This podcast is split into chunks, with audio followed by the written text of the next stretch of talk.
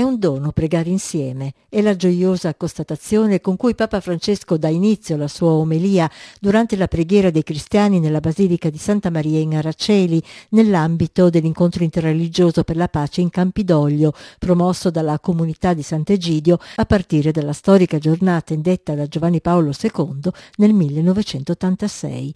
Nessuno si salva da solo, pace e fraternità, il titolo scelto per l'edizione di quest'anno, il momento di preghiera comune tra i cristiani avviene in contemporanea alla preghiera degli altri leader religiosi in luoghi distinti, gli ebrei nella sinagoga, i musulmani nei locali dei musei capitolini, così come i buddisti e i rappresentanti delle religioni dell'Oriente.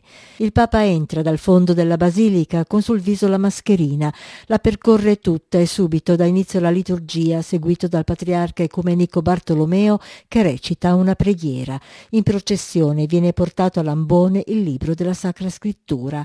La prima lettura è tratta dal profeta Isaia. Il vescovo Henrik, presidente del Consiglio della Chiesa Evangelica in Germania, tiene quindi una meditazione. Fratellanza, giustizia, unità, i tre aspetti sottolineati come dovere dei cristiani. Poi viene letta la pagina del Vangelo, secondo l'Evangelista Marco. Nella sua omelia Papa Francesco commenta il brano della Passione del Signore, appena ascoltato, che racconta della tentazione che si abbatte su di lui quando poco prima di morire si sente incalzato da molti con le parole riferite dall'Evangelista Marco Salva te stesso. Ad andare in scena è lo scontro tra la logica di Dio e la logica dell'uomo e il Papa dice È una tentazione cruciale che insidia tutti, anche noi cristiani è la tentazione di pensare solo a salvaguardare se stessi o il proprio gruppo, di avere in testa soltanto i propri problemi e i propri interessi,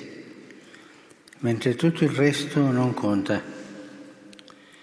È un istinto molto umano, ma cattivo, ed è l'ultima sfida al Dio crocifisso. In tanti provocano Gesù con quell'invito salva te stesso, afferma il Papa. Per primi lo fanno i passanti, presi da un solo interesse, assistere a un miracolo, vedere Gesù scendere dalla croce. Non hanno compassione per lui. Forse anche noi a volte preferiremmo un Dio spettacolare anziché compassionevole, un Dio potente agli occhi del mondo, che si impone con la forza, svaraglia chi ci vuole male. Ma questo non è Dio, è il nostro io. Quante volte vogliamo un Dio a nostra misura, anziché diventare noi a misura di Dio. Un Dio come noi, affinché diventare noi come Lui. Ma così all'adorazione di Dio preferiamo il culto dell'io. È un culto che cresce, si alimenta con indifferenza verso l'altro. Poi alzano la loro voce i capi dei sacerdoti, gli scribi, quelli che avevano condannato Gesù e lo accusano di aver salvato altri, ma di non poter salvare se stesso.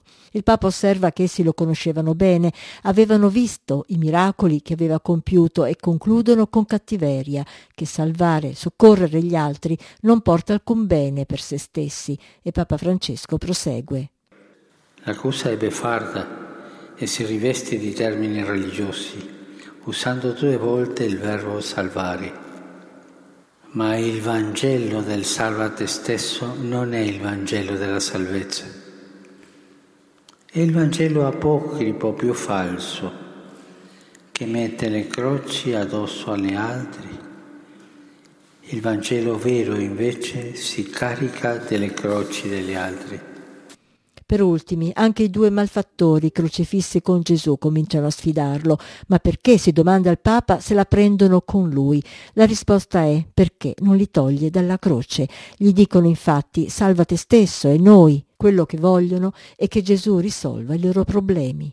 Ma Dio non viene tanto a liberarci dai problemi, che sempre si ripresentano, ma per salvarci dal vero problema, che è la mancanza di amore. E questa la causa profonda dei nostri mali personali, sociali, internazionali, ambientali. Pensare solo a sé è il padre di tutti i mali. Papa Francesco indica il Calvario come il luogo dove è avvenuto il grande duello tra Dio venuto a salvarci e l'uomo che vuole salvare se stesso, il luogo dove la misericordia di Dio è scesa sul mondo e citando un'espressione di Papa Benedetto XVI afferma Dalla croce è sgorgato il perdono, è rinata la fraternità. La croce ci rende fratelli.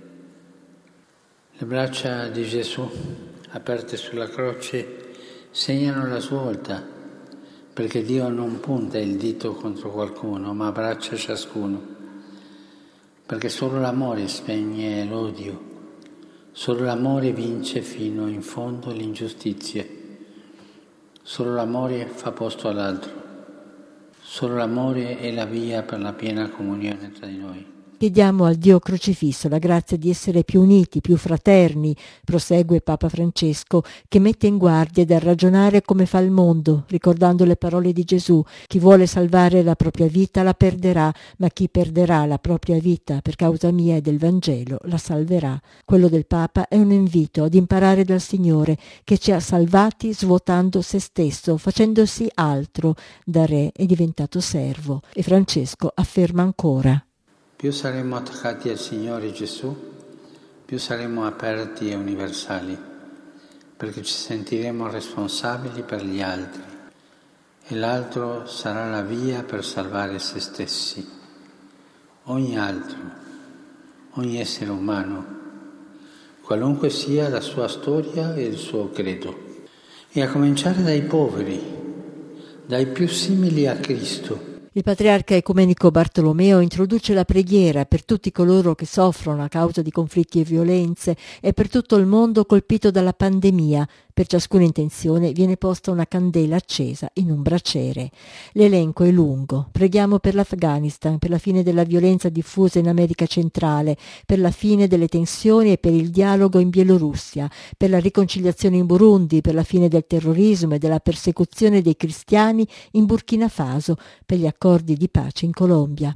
E poi ancora per la pace per la regione del Kivu, nella Repubblica Democratica del Congo, per la fine delle tensioni nella penisola coreana, in Iraq, tra India e Pakistan, per la stabilità e la convivenza pacifica nel Libano, per la pace in Libia, per la fine del conflitto in Mali, per il Messico e la fine della violenza causata dal narcotraffico, per la fine degli attacchi e delle violenze nel nord del Mozambico, in Nigeria, nella Repubblica Centroafricana, per la pace in Siria, nel Caucaso, in Somalia, per gli accordi di pace in Sud Sudan, per la pace e la riconciliazione in Ucraina, in Venezuela, nello Yemen, in Terra Santa, per la liberazione di tutti coloro che sono stati rapiti in Medio Oriente e in ogni parte del mondo. Si sono ricordati i rifugiati, preziosi agli occhi di Dio. Si è pregato anche per i governanti perché guidino il mondo su vie di pace e di dialogo, per la liberazione dalla pandemia e perché riusciamo ad edificare un mondo più giusto per tutti e soprattutto per i poveri.